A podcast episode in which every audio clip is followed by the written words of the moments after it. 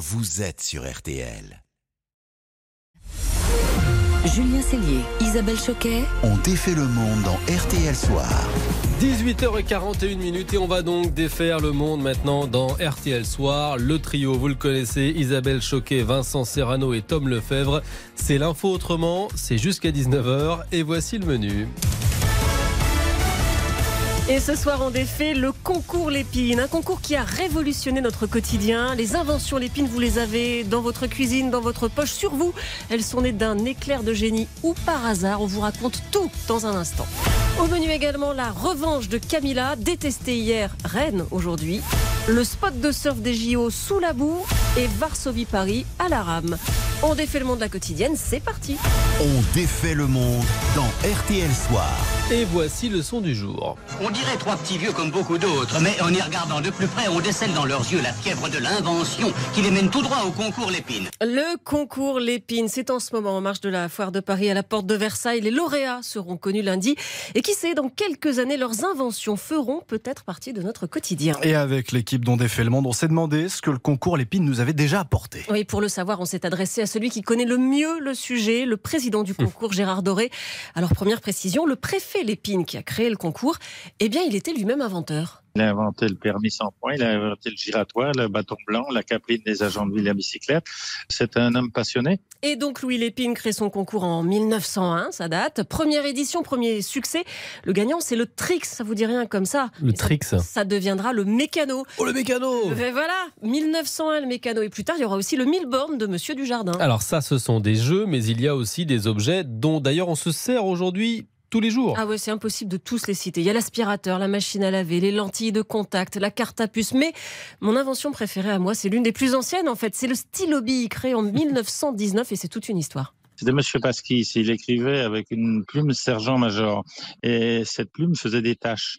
Et alors, il a dit, il faut que je trouve une solution. Il a fait une pointe et il a mis de l'encre dedans. Manque de chance, l'encre coulait. Et un soir, il était découragé. Il a sorti son chien dans la rue. Il a fait pipi dans le trottoir et il y avait une bille d'un enfant. Il a vu la bille rouler. Il s'est dit, c'est ça, c'est plus une pointe, c'est une bille qu'il faut mettre ronde. À partir de là, ça ne fonctionnait pas toujours. Il a été obligé de faire un trou de, de ventilation pour que l'encre circule. Ça a été la réussite vraiment de, de- du crayon bille. Et par la suite, euh, c'est euh, Bic qui a démocratisé le produit. Ça, c'est fou. En fait, il y a des inventions qui naissent par hasard. Bah oui, ça, ça arrive. Il y en a d'autres, hein, écoutez. Ben, Par exemple, un agriculteur se promenait dans son champ, il y a des graines euh, qui se sont attachées à son pantalon, et donc euh, il a fait, il a pris un microscope, il a vu pourquoi ces graines avaient une petite attache, donc il a fait le tissu. Et puis ça a fait le velcro. Vous voyez, ça a été c'est le velcro qui est né de cette idée-là. Voilà, le velcro. Bon, allez, quand même, le hasard ne suffit pas. Le plus souvent, il y a surtout l'ingéniosité de l'inventeur qui, qui, lui, cherche à résoudre un problème. Par exemple, le bac Riviera, c'est un médecin qui avait des problèmes quand il partait en vacances. Ses pensées étaient mortes. On a fait un bac à réservoir. Par exemple, Monsieur Mantelet, disons, il tenait un stand d'ustensiles de cuisine à Bagnolet. Il habitait Bagnolet. Quand il rentrait, son épouse écrasait des pommes de terre avec une fourchette. Et il a été ennuyé. Il avait du mal à les manger. Donc, il a créé le premier presse-purée. Et ce presse-purée en 1931, c'est le point de départ de l'aventure Moulinex. Comme le mouchoir en papier donnera naissance à Kleenex et le stylo Bic bah, fera la fortune de Bic, évidemment. Et bon, il y a peut-être cette année encore des inventions qui vont révolutionner notre quotidien. Le concours Lépine, c'est jusqu'à lundi pour les franciliens du côté de la porte de Versailles à Paris. RTL, Sous les radars. On va défaire l'info. Passer sous les radars. Et ce soir, nous partons à Tahiti, mais alors très loin de la carte postale. Figurez-vous que le site qui doit accueillir les épreuves de surf au JO 2024, eh bien, ce site est actuellement une immense flaque de boue, Tom. Oui, c'est le paradis des surfeurs. Teaupo, un petit village de 1000 habitants, mais c'est un spot mythique avec des vagues à plus de, de 10 mètres de hauteur. Sauf que dans ce décor pari- pa- paradisiaque, pardon, la vie des Tahitiens a viré au cauchemar cette semaine après la tombée de pluie torrentielle. La rivière Fauro est sortie de son lit et a transformé la ville en torrent de boue.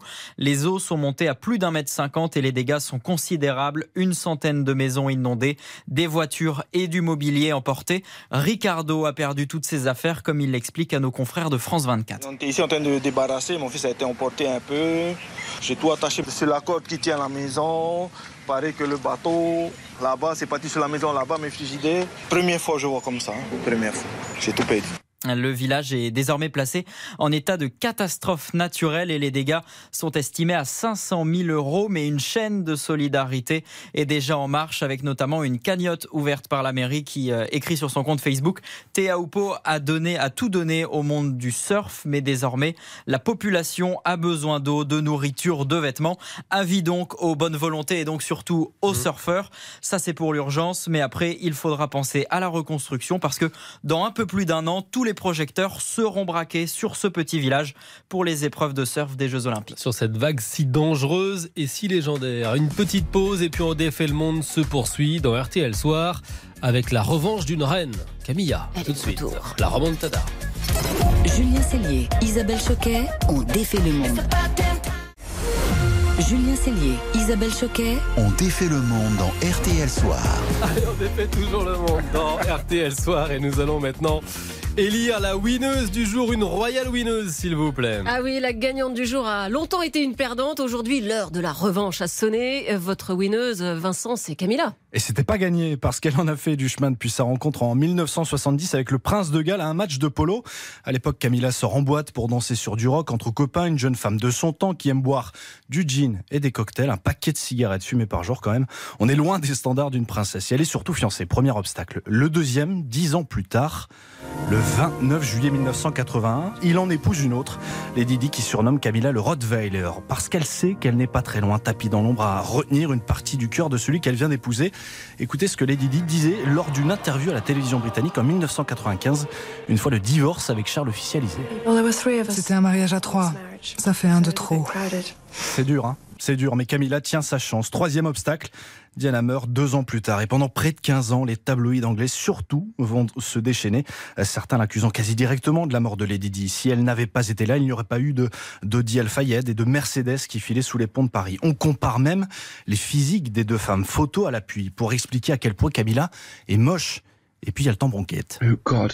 I just live inside your trousers or something. Sont publiées aussi, diffusées les retranscriptions de conversations téléphoniques volées entre les deux amants, notamment celle-ci.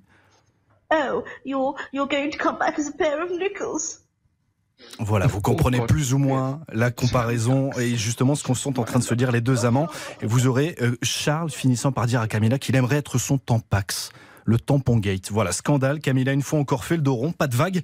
Puis en 2005, enfin, le mariage avec le prince Charles. Mais écoutez ce que les Britanniques disaient à l'époque. Je n'approuve pas ce mariage. Parce que Camilla est divorcée. Diana, elle, avait tout fait pour mériter son mariage, même prouver sa virginité. D'en haut, elle regarde ce qui se passe en bas. C'est pour ça que ce mariage est si compliqué. Les gens se rappelleront toujours de Diana. Mais il nous faut passer à autre chose maintenant. Bon, les enfants de Charles, eux au moins, ils l'aimaient Camilla, non? Bah, Pas du tout. Le prince Harry qui en parle. Elle était la méchante. C'était la troisième personne du mariage. Elle avait besoin de cette union pour réhabiliter son image. Vous et votre frère, vous avez demandé à votre père de ne pas l'épouser Oui. Pourquoi? On trouvait que ce n'était pas nécessaire, que ça allait faire plus de mal que de bien. Vous avez entendu à quel point il a du mal à avaler sa salive. Même la reine Elisabeth II en privé euh, l'aurait surnommée la méchante femme. Mais Camilla a encaissé encore et encore et finit par prouver son amour sincère pour le prince Charles, alors que personne ne comprenait ce qu'elle pouvait lui trouver. Il y a quelques heures seulement dans les rues de Londres, le prince William ne cache plus son impatience à l'idée de l'avoir couronné. Voilà, il explique qu'il espère du beau temps et que tout se passera bien. Et ben voilà, ça y est, Camilla va être couronnée. Dernier round, fin du combat mené par une femme amoureuse, comme quoi l'amour triomphe toujours. La revanche de Camilla ce soir. Merci beaucoup Vincent. Et on partira à Londres d'ailleurs dans quelques minutes dès le début du journal de 19h. Le match des infos pour briller au dîner. Un duel inédit. Mais oui. Vincent face à Tom. Qui détient la meilleure info pour briller ce soir au dîner Effectivement, c'est une première pour Vincent qui aura peut-être la chance des débutants, mais La Tom pression. ne veut pas rester la pression terrible. Tom ne veut certainement pas rester sur la défaite d'hier. Il a choisi de briller bah, justement avec le couronnement de Charles III. Et mon info pour euh, briller, c'est que lors du couronnement d'Élisabeth II en 1953, les organisateurs se sont retrouvés à court de papier toilette. Tous les détails étaient bien bien sûr minutieusement préparé. 84 toilettes prévues pour les femmes, 70 pour les hommes, en plus de 23 urinoirs. Sauf que le jour J, les employés de Buckingham ont découvert que le papier toilette avait disparu de l'abbaye de Westminster. Des drôles de voleurs ont mis la main sur les rouleaux prévus donc pour la cérémonie. Il a fallu s'affairer en dernière minute pour trouver des solutions. Et alors, les organisateurs ont tellement été traumatisés à l'époque qu'ils en ont laissé un document dans les archives nationales, je cite, pour prendre des mesures spéciales afin d'éviter de reproduire ce cauchemar lors du couronnement de Charles. Excellente info pour briller. Vincent a la pression quand même là. Oh, c'était pas fou. Vincent est, fan, est de, de mauvaise foi d'abord et fan de Star Wars aussi. Et c'est le jour ou jamais pour en parler de Star Wars parce que nous sommes le 4 mai, c'est la journée Star Wars. Et est-ce que vous savez pourquoi, Julien, les fans ont choisi cette date? May the Force be be with you. May Oui. the Force. Bien sûr, la phrase emblématique de Star Wars, c'est May the Force be with you, que la force soit avec vous, mais ça se prononce de la même façon que le 4 mai, qui en anglais se prononce May the Force. Mon info, c'est que ce jeu de mots, on le doit indirectement à Margaret Thatcher, qui devient première ministre au Royaume-Uni le 4 mai 1979, 10 Downing Street. Elle pose ses valises et pour la féliciter, surtout pour lui donner du courage, le Parti conservateur, son parti, lui achète ce 4 mai 1979 une demi-page du journal London Evening News et y inscrit un message mais the force be with you, Maggie. Congratulations, que la force soit avec vous, Maggie. C'est le surnom qu'on lui donnait à l'époque. Félicitations. C'est donc bien à la Dame de Fer que l'on doit la naissance de ce phénomène, le fait que tous les 4 mai, on célèbre la saga Star Wars. C'est très british ce soir. Et franchement, Ah oui, mal, hein. entre euh, Maggie, Margaret Thatcher derrière Star Wars Bah, et le papier toilette du couronnement, avec le courage qui me Oula, caractérise, égalité. je Ça- sur une égalité. J'en étais pas le droit, Julien. Oh. Si, si, match nul ce soir, ça me va bien. Allez, RTL Soir continue. Il y aura votre journal de 19h dans quelques secondes. On, on retournera donc à Londres. Et puis juste avant, on va défaire votre monde avec l'homme qui traverse l'Europe à la rame et pour la bonne cause. À tout de suite. On défait le monde. Julien Cellier, Isabelle Choquet. Julien Cellier, Isabelle Choquet. On défait le monde dans RTL Soir. Allez, 18h57 minutes. Dans 3 minutes, le journal de 19h. Auparavant, on défait votre monde, vos idées les plus folles dans RTL Soir. Mais dites donc, nous sommes jeudi. Oh, mais c'est jeudi sport. On a répété. hein. Et vous le faites bien, hein. acteur, Acteur studio, c'est parfait. ouais. Bravo Isabelle.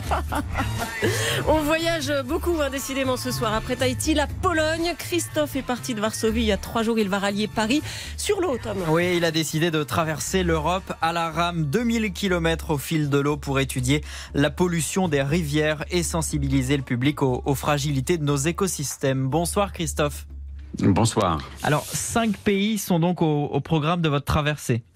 Oui, le parcours, c'est la Pologne, l'Allemagne, la Hollande, la Belgique et la France. C'est le départ de Varsovie, donc que j'ai fait là le 1er mai, pour arriver à Paris le 18 juin. Sur quel type d'embarcation vous faites ça? Alors, je fais ça sur une base de yole de mer qui a été adaptée. Et la particularité de ce bateau-là, c'est que j'ai un système qui me permet de voir vers l'avant quand je rame qui me permet d'observer à la fois les animaux, l'environnement, les plastiques. Surtout que vous avez élaboré votre programme, hein, c'est très précis. Oui, tout à fait. J'ai 48 jours de rame. Je rame en moyenne euh, 6 à 8 heures par jour. Je fais donc en moyenne entre 40 et 50 km. Parce que j'ai des prélèvements à faire quasiment tous les jours. Donc ça, ça me freine un petit peu plus. Parlez-nous justement de ces prélèvements. Quel est le but Premier but, euh, c'est déjà de savoir ce qui est ce que l'on a dans l'eau, aussi bien dans la biodiversité que dans les dans la pollution, dans les perturbateurs endocriniens. Ça va être juste de collecter de l'eau. J'ai des bouteilles de- d'un litre d'eau à remplir en amont et en aval des villes pour savoir si la ville pollue ou si la ville dépollue, par exemple. Euh, le, le deuxième euh, le deuxième test. L'intérêt, ça va être de savoir quels sont les poissons qui passent par là, des saumons, des anguilles qui passent bah, sur les cours d'eau par lesquels je passe. Tout de même 2000 km, vous avez de l'entraînement, vous faites de la rame déjà d'habitude, j'imagine? J'ai de l'entraînement, oui. Euh, au niveau rame, j'en fais d'habitude, non pas particulièrement. Parce qu'à la base, je suis euh, monsieur lambda qui, euh, qui a une idée en tête. Euh, donc j'avais deux activités avant. Vous êtes tout seul en plus, Christophe, dans cette aventure. Il n'y a personne pour vous aider. hein. Alors, je suis tout seul à ramer, euh, si ça se fait pas en effet en, en équipe. Euh, J'ai quelqu'un qui justement s'occupe en cas de casse euh, de pouvoir euh, m'apporter euh, le bateau de secours, faire les réparations, etc., etc. Vous avez un régime spécifique là pendant votre traversée? Non, pas particulièrement. Je surveille le poids, évidemment. On s'en rend pas compte, mais c'est quand même un effort euh, qui consomme beaucoup. Enfin, je vois la feuille de route de Christophe, 50 étapes de prévues et jour de rame 48. Il y a quand même deux jours de repos. Oui, oh bah oui, quand même. Une dernière question, euh, comment vous, monsieur Lambda, comme vous dites, vous avez eu cette, cette idée en fait? L'idée, elle est simple. C'est bien de présenter euh, des images d'ours polaires en difficulté. C'est bien, il faut, voilà. Mais je pense que le problème vient aussi de chez nous. euh, et c'est bien de pouvoir aller voir chez nous ce qui se passe et en même temps de le partager avec euh, euh, les, gens d'ici, c'est-à-dire les gens d'ici, euh, autant de Hollande que de France euh, que d'ailleurs. Et on vous souhaite une très belle traversée, l'Europe à la rame. Donc merci. Merci à vous. Merci Bon courage, Christophe Christophe. d'avoir été avec nous et très belle soirée. Avec plaisir. Bon courage Christophe. Merci à vous les amis dont défait le monde. Demain à 18h40 puisque c'est vendredi, nous referons nos Région